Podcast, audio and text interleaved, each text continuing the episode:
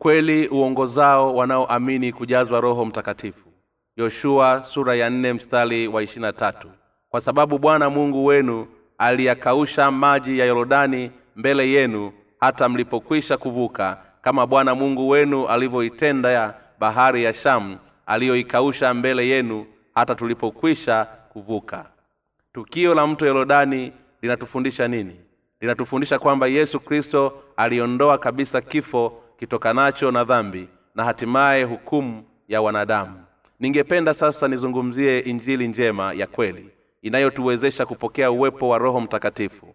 Baada ya kifo cha msa mungu katuletea yoshua kuiongoza israeli. Msa alikuwa ni mwakilishi wa sheria katika agano la kale.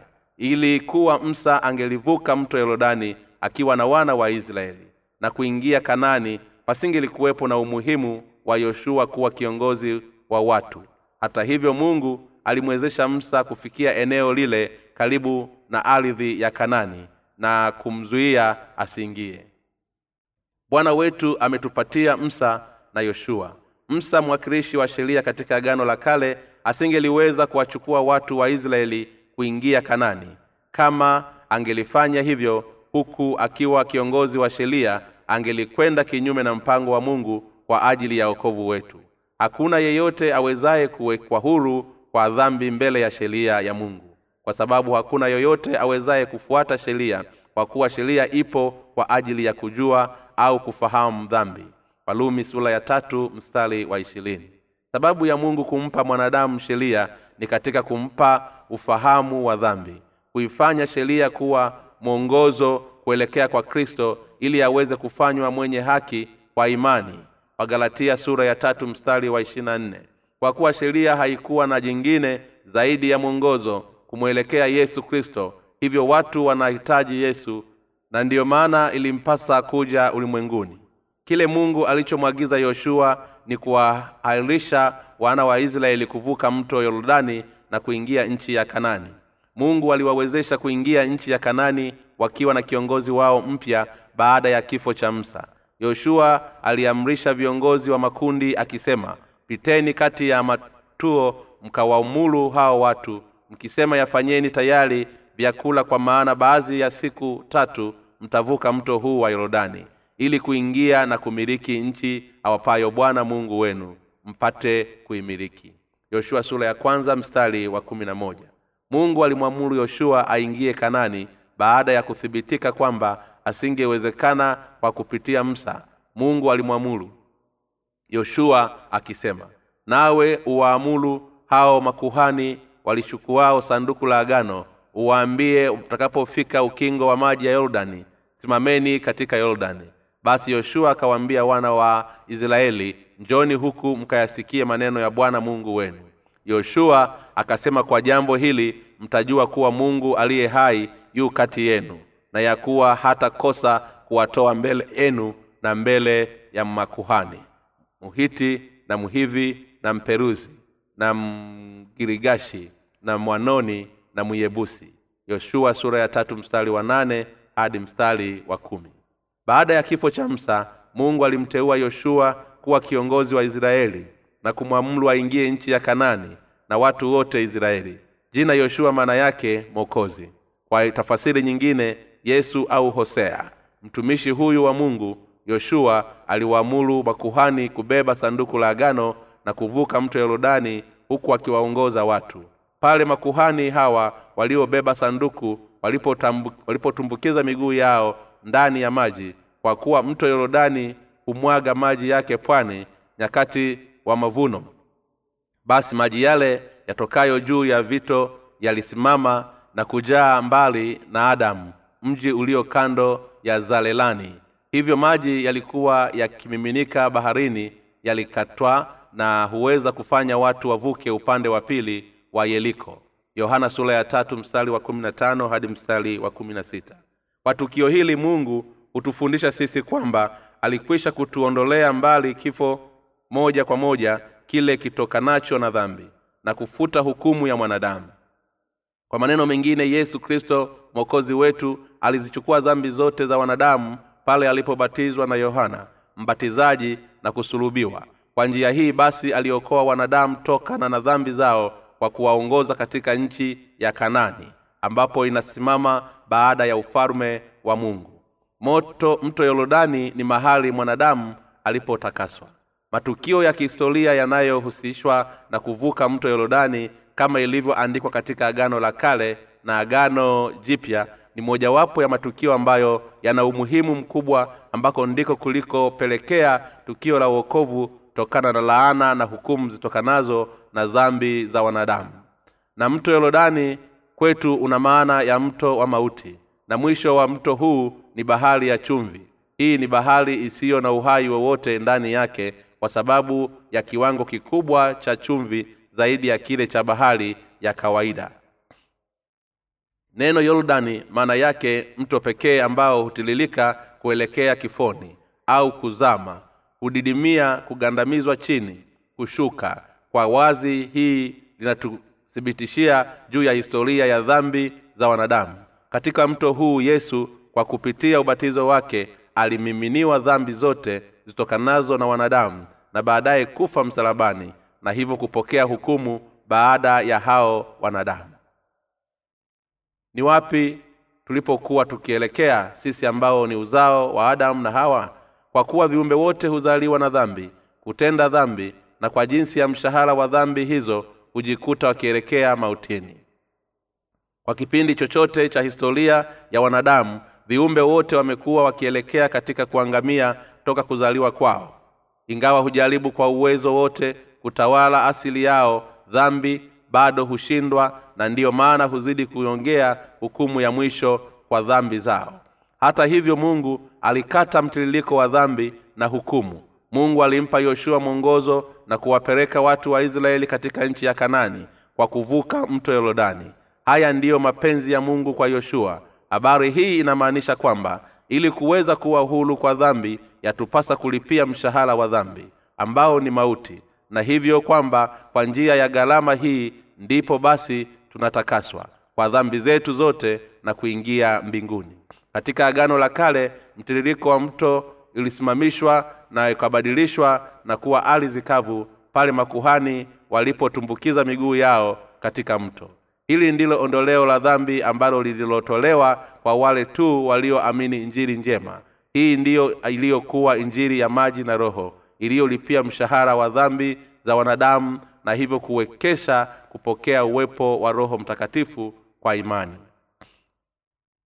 Jemedali naaman. Naamani anayesimuliwa katika wafalume wa pili sura ya tano alikuwa ndiye jemedali mkuu wa majeshi na kamanda wa jeshi la shamu mwenye kuheshimiwa na aliyeokoa nchi yake kutoka kwa maadui. Pia alikuwa ni kiwete aliye na hatima ya kupoteza kila kitu kwa sababu ya laana. Lakini hapo baadaye aliweza kusikia habari njema ambayo ingemwezesha kumwokoa tokana na laana hii. Ilisemekana kwamba angeliweza kuponywa endapo angefunga safari na kwenda kumwona mtumishi na mungu aliyeishi israeli. Alikuwa ni msichana mdogo. Kijakazi ndiye aliyeleta habari hizi. Alimwambia laiti bwana wangu angekuwa pamoja na yule na hii aliyeko samaria maana angemponya ukoma wake. Wafalume wa pili sura ya tano mstari wa tatu. Ndipo alipoamini habari hizi na kwenda na israeli. Alipowasili mbele ya nyumba ya elisha naye elisha akamtuma mjumbe kwake enenda ukaoge katika yorodani mara saba na nyama ya mwili wako itarudia nawe utakuwa safi. Wafalume wa pili sura ya tano mstari wa kumi akitarajia muujiza wa uponyaji naamani alighadhabika na kuamua kurudi nchini kwake. Hata hivyo kwa sababu ya watumishi wake kumsihi alikubali kumtii elisha na kushuka katika maji na hivyo kuzamishwa mwili wake wote mara saba katika mto yorodani. Ndipo mwili wake uliporudi upya mara moja na kuwa kama mwili wa mtoto mchanga. Kwa njia hiyo pia nasi tumekuja kujua kwamba ili tuweze kusamehewa dhambi zetu zote yatupasa kuachana na fikira zetu na kukubali kile kilichoandikwa katika bibilia ndipo tutakapoweza kupokea baraka njema. Yeyote atakaye kuokolewa yampasa kutii maneno ya mungu na kuyaamini yote. Bibilia inasema kwamba dhambi zote za ulimwengu zilisafishwa kwa njia ya injili ya ubatizo wa yesu kristo na damu yake. Tusiwe na fikira sawa na zile za naamani kamwe hatutoweza kutakaswa kwa dhambi zetu pasipo kwa njia ya injili ya maji na roho. Hivyo ili tuweze kusamehewa dhambi zetu zote inatupasa kuamini injili njema ya maji na roho. Kama vile naamani alivyoweza kutakaswa kwa kuzamishwa mwili wake mara saba katika maji nasi tunaamini kwamba tutaweza kutakaswa dhambi zetu kwa kuamini injili njema ya ubatizo wa yesu kusurubiwa kwake msalabani na kufufuka kwake kweli. Yatupasa kuihubiri injili njema kama ilivyo. Muujiza huu katika mto yorodani unawakilisha kizazi chote cha adamu kwa baraka ambayo inaendelea mbali mtiririko wa dhambi zote na kuhitimisha hukumu. Wanadamu wote walifukuzwa toka bustani ya edeni kwa sababu ya adamu na hawa kutenda dhambi kwa kushawishiwa na shetani. Hata hivyo tukio la yorodani ilikuwa ni injili njema ambayo iliwaongoza wanadamu kurudi katika bustani ya edeni tena. Tukio la mto yorodani. Bibilia imeandika juu ya habari njema kwa yesu alijitwika dhambi zote pale yorodani. Kubari hivi sasa kwa kuwa ndivyo itupasavyo kutimiza haki yote. Matayo sura ya tatu mstari wa kumi na tano. Bibilia inatangaza kwamba dhambi zetu zilitwikwa kwa yesu pale alipobatizwa katika mto yorodani kwa maneno mengine ubatizo wa yesu ni tukio lililokatilia mbali mnyololo wa dhambi uliofunga wanadamu wote. Hivi ndivyo yesu alivyoweka kikomo cha dhambi na hatimaye kutoa wokovu kwa malipo ya damu yake msalabani. Yorodani ni mto wa ubatizo ambao husafisha dhambi zetu zote. Tuliweza kutimiza sheria ya mungu isemayo mshahara wa dhambi ni mauti. Walumi sura ya sita mstari wa ishirini na tatu kwa sababu yesu amelipa mshahara kwa kubatizwa katika mto yorodani na kufa msalabani. Hii ndiyo injili njema ambayo bwana wetu ametupatia sisi wanadamu. Dhambi zote za wanadamu zilianza kwa adamu lakini zikakomea katika ubatizo wa yesu katika mto yorodani na damu yake msalabani. Hakuna dhambi iliyobaki kwa shukrani ya ubatizo wa yesu. Hakika hii ndiyo baraka njema na habari njema na nasi kwa kuiamini injili hii njema tumeokolewa na mtiririko wa dhoruba ya dhambi. Kutakaswa kwa dhambi zetu ni kuweka safishwa katika sheria ya ukombozi wa mungu. Kwa jinsi hiyo ubatizo wa yesu na damu yake msalabani ndiyo injili inayowaokoa wanadamu wote yatupasa tuamini hili kwa hakika. Na kila tendo lisilotokana katika imani ni dhambi. Walumi sura ya kumi na nne mstari wa ishirina tatu asema bwana kwa jinsi hiyo pia tunabarikiwa ikiwa tu taamini injili hii njema. Je ungali na dhambi moyoni? Ikiwa ukweli unadhihirisha kuwa dhambi zote zilitwikwa juu yake yesu pale alipobatizwa na yohana yesu alizichukua dhambi zote za ulimwengu ya kupasa ukabiliane na kile kilichoandikwa katika bibilia hii ndiyo injili ya ubatizo wake na damu yake msalabani ambayo ndiyo pekee itakayoweza kufuta dhambi yako na kukukinga na kifo pamoja na raana zote. Ubatizo maana yake kusafishwa kuzikwa kutwikwa na kuhamishia. Wanadamu wote wataweza kusamehewa dhambi kwa kuamini injili njema iliyoletwa na yesu.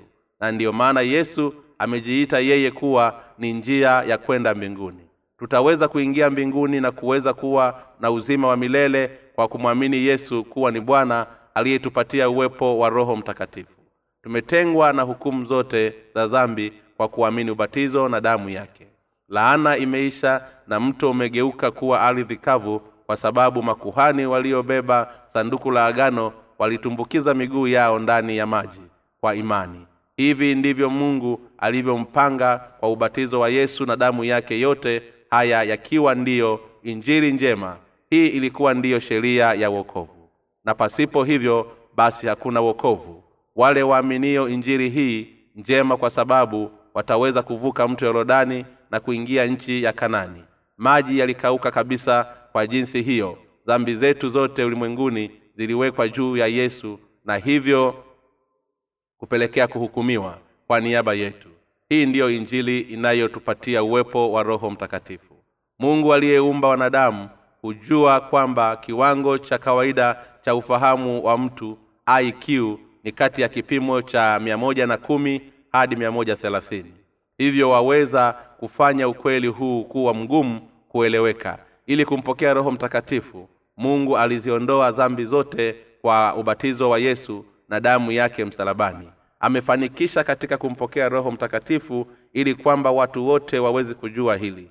Pia utakuja kugundua kwamba uwepo wa roho mtakatifu huja kwa kuiamini injili njema. Kulingana na kile kilichoandikwa katika bibilia haututaweza kupokea roho mtakatifu kwa njia ya maombi na kutubu. Watu hudhani ya kwamba roho mtakatifu ni kitu kitolewacho pale anapofanya aina nyingi za maombi. Lakini kwa kifupi hivyo sivyo ilivyo roho mtakatifu hutolewa kwa wale wanaoamini injili njema na hatimaye kufanywa kuwa watoto wa mungu. Uwepo wa roho mtakatifu ni uthibitisho kwamba mtu amekuwa ni mwana wa mungu. Mungu huwapa roho mtakatifu wale wenye kuamini injili njema kama uthibitisho wake. Ikiwa watu watamwamini yesu lakini huku hawajui au kuamini injili hii hakika kamwe hawataweza kuwa na uhakika kama kweli dhambi zao zilitwikwa juu yake hivyo watu wote ni lazima wajue na kuiamini injili ya ubatizo wa yesu na damu yake msalabani ambayo ndiyo injili njema iliyofuta zambi zetu zote. Ni nani anayeshuhudia kwamba yesu alichukua dhambi zote za ulimwengu? Yohana mbatizaji ndiye ashuhudiaye kwa kuwa alimbatiza na yohana na kubeba dhambi zote za ulimwengu. Hivi ndivyo mungu baba yetu alivyopanga walumi sula ya nne mstari wa kumi na tatu hadi mstari wa ishirina moja. Walumi sura ya kumi na sita mstari wa kwanza hadi mstari wa thelathini. Ni nani aliyetekeleza mpango huu? Yesu ndiye aliyetekeleza. Ni nani anayeleta uhakika wa kutimizwa kwa mpango huu mwishoni? Roho mtakatifu ndiye aletaye. Mungu ni utatu mtakatifu utimizao ondoleo la dhambi kwa ubatizo na damu ya msalaba na hivyo kutufanya kuwa watoto wake. Roho mtakatifu huweka makazi ndani yetu na kutupa uhakika ya kwamba tumekwisha okolewa toka dhambini bale yesu alipotimiza mpango wa mungu. Je mambo ya ulimwengu huonekana kuwa ni magumu na ya kuchanganya? Na ni nini kwa kiasi gani mawazo yako yamechanganyikiwa? Mtu hawezi kuamini injili hii njema ikiwa hatoachana na fikira zake binafsi za mafundisho ya ukristo wa wanyakati hizi ambayo wengi huamini ni yale yasemayo dhambi za asili zimefutwa lakini zile za kila siku husamehewa pale mtu aombapo toba. Hata hivyo hii ni mbali kabisa na ukweli kamili. Kwa hakika ni injili ya uragai ikiwa unaamini hii hutoweza kamwe kuielewa bibilia toka mwanzo hata mwisho. Na kwa kadiri mungu atakavyokwenda kutuambatana na ugumu zaidi katika maisha ya kumfuata yesu na ndiyo maana katika wakristo wapo wale wenye kuamini injili tofauti na mungu. Baadhi yao husema kwamba wamepokea uwepo wa roho mtakatifu kwa maombi. Inawezekana ikaonekana kuwa ni ukweli lakini bibilia inaelezea kwamba roho mtakatifu alitua juu ya yesu kama huwa pale alipobatizwa na kutoka majini. Hii ndiyo injili ya kweli ambapo roho mtakatifu huja juu ya wale wote wanaoiamini injili. Kwa nyongeza baadhi ya watu husema kwamba wamempokea roho mtakatifu kwa kufanya sala za toba. Je roho mtakatifu hutolewa pale watu wanapofanya sala za toba? Mungu ni wa haki. Roho mtakatifu haji kwa sababu yeye ha haona huruma kwao. Haijalishi ikiwa watu watalia au kusali kwa bidii. Roho mtakatifu kamwe hawezi kujua juu yao yeye hushuka juu ya wale wote walioamini ya kwamba mungu alikwisha timiza mpango wake na kuwaokoa. Ya kupasa uwe na uwe makini na kwamba hutoweza kumpokea roho mtakatifu hata kama utakaa kwa muda mrefu na kusali mbele za mungu. Roho mtakatifu yuko nje na mapenzi ya mtu. Hata maamuzi ya kihistoria ya wanadamu katika dunia hii huwezi kubadilika lakini injili njema na sheria ya uwepo wa roho mtakatifu havibadiliki. Hivyo haviwezi kufutika ikiwa watu hawaelewi juu ya injili njema ni vigumu kwao kurudi katika matengenezo ya imani ya kweli. Ni kwa sababu hiyo basi watu wengi hawawezi kumpokea roho mtakatifu. Utajisikiaje kuangushwa ikiwa umemwamini yesu lakini hatimaye ukaangamia kwa sababu tu hukuwa unaijua injili njema bibilia inasema kwamba kwa baadhi ya watu injili njema ya yesu ni kikwazo kwao na mwamba uangushao. Ikiwa umekwisha elewa juu ya maajabu ya ubatizo wa yesu kwa yohana basi hakika utaweza kusamehewa dhambi zako na kuwa na uwepo wa roho mtakatifu. Yeye ndiye aliyeokoa watu wote kwa kubatizwa kwake kufa kwake msarabani na kufufuka kwake. Ukombozi yesu aliotuletea kwetu ulikuwa ndiyo njia ya haki ya wokovu. Amekuwa mwokozi wa kweli wa wenye dhambi wote na kutuhitimishia kuwa uwepo wa roho mtakatifu. Ni pale tu utakapoamini. Imeandikwa katika bibilia agano la kale ya kwamba pale makuhani walipozamisha miguu yao katika mto yorodani ndipo mto ulipokauka. Ni maajabu tosha kwa maji kusimama lakini miujiza mingi ilifuatia cha ajabu zaidi ni mto kugeuka kuwa ardhi kavu tukio hili lilithibitisha uhakika wa uokovu wa mungu aliyopokelea ondoleo la dhambi kwa njia ya ubatizo wa yesu na damu yake msalabani. Ardhi kavu inawakilisha vile dhambi zote za ulimwengu zile zilikuja kusamehewa kwa shukulani ya ubatizo wa yesu na damu yake msalabani. Dhambi zote zilianzia toka kwa adamu hadi mwanadamu wote lakini raana iliishia kwa ubatizo wa yesu. Hivyo kile tunachopaswa kufanya kusamehewa dhambi zetu zote kwa kuwa na imani na hivyo kupokea uwepo wa roho mtakatifu. Je unaamini ukweli huu mzuri ambao yesu alizibeba dhambi zetu zote kwa njia ya ubatizo wake pale mto yorodani inakubidi uamini kwamba yesu kristo alibatizwa ili aweze kubeba dhambi za ulimwengu kwa nyongeza. Inakupasa pia kujua kuelewa na kuamini kwa jinsi gani umuhimu wa ubatizo wake ulivyokuwa. Ikiwa makuhani wasingeingia yorodani watu wa israeli wasingeliweza kuingia kwa urahisi katika nchi ya kanani. Hatua moja muhimu ya kwanza katika kuingia kanani ilikuwa ni kuvuka mto yorodani. Hivyo ikiwa tutavuka mto yorodani na sanduku la agano ndipo basi tutaweza kuingia nchi ya kanani hii inatufundisha kwamba mtu aweza kusamehewa dhambi zake kwa kuamini injili ya maji na roho. Bibilia inasema kwamba ubatizo wa yesu ilikuwa ni kazi ya mungu. Hili pia lilitokea kwa kulinganisha na makuhani kama vile maji ya mto yorodani yalivyosimama pale makuhani walipotumbukiza miguu yao katika maji. Nao watu wa ulimwengu wataweza kuokolewa kwa dhambi zao kwa kuamini injili hii. Uwepo wa roho mtakatifu hutunikiwa kwa msingi wa imani ya injili hii njema ya ubatizo wa yesu na damu yake msalabani. Injili hii itakuongoza katika kupokea msamaha wa dhambi na roho mtakatifu. Injili hii njema ya maji na roho ni jambo lisilowekwa kando katika kujipatia uwepo wa roho mtakatifu. Mungu wa mbinguni akubariki. Omba kitabu cha bule katika tovuti ya www nlmission com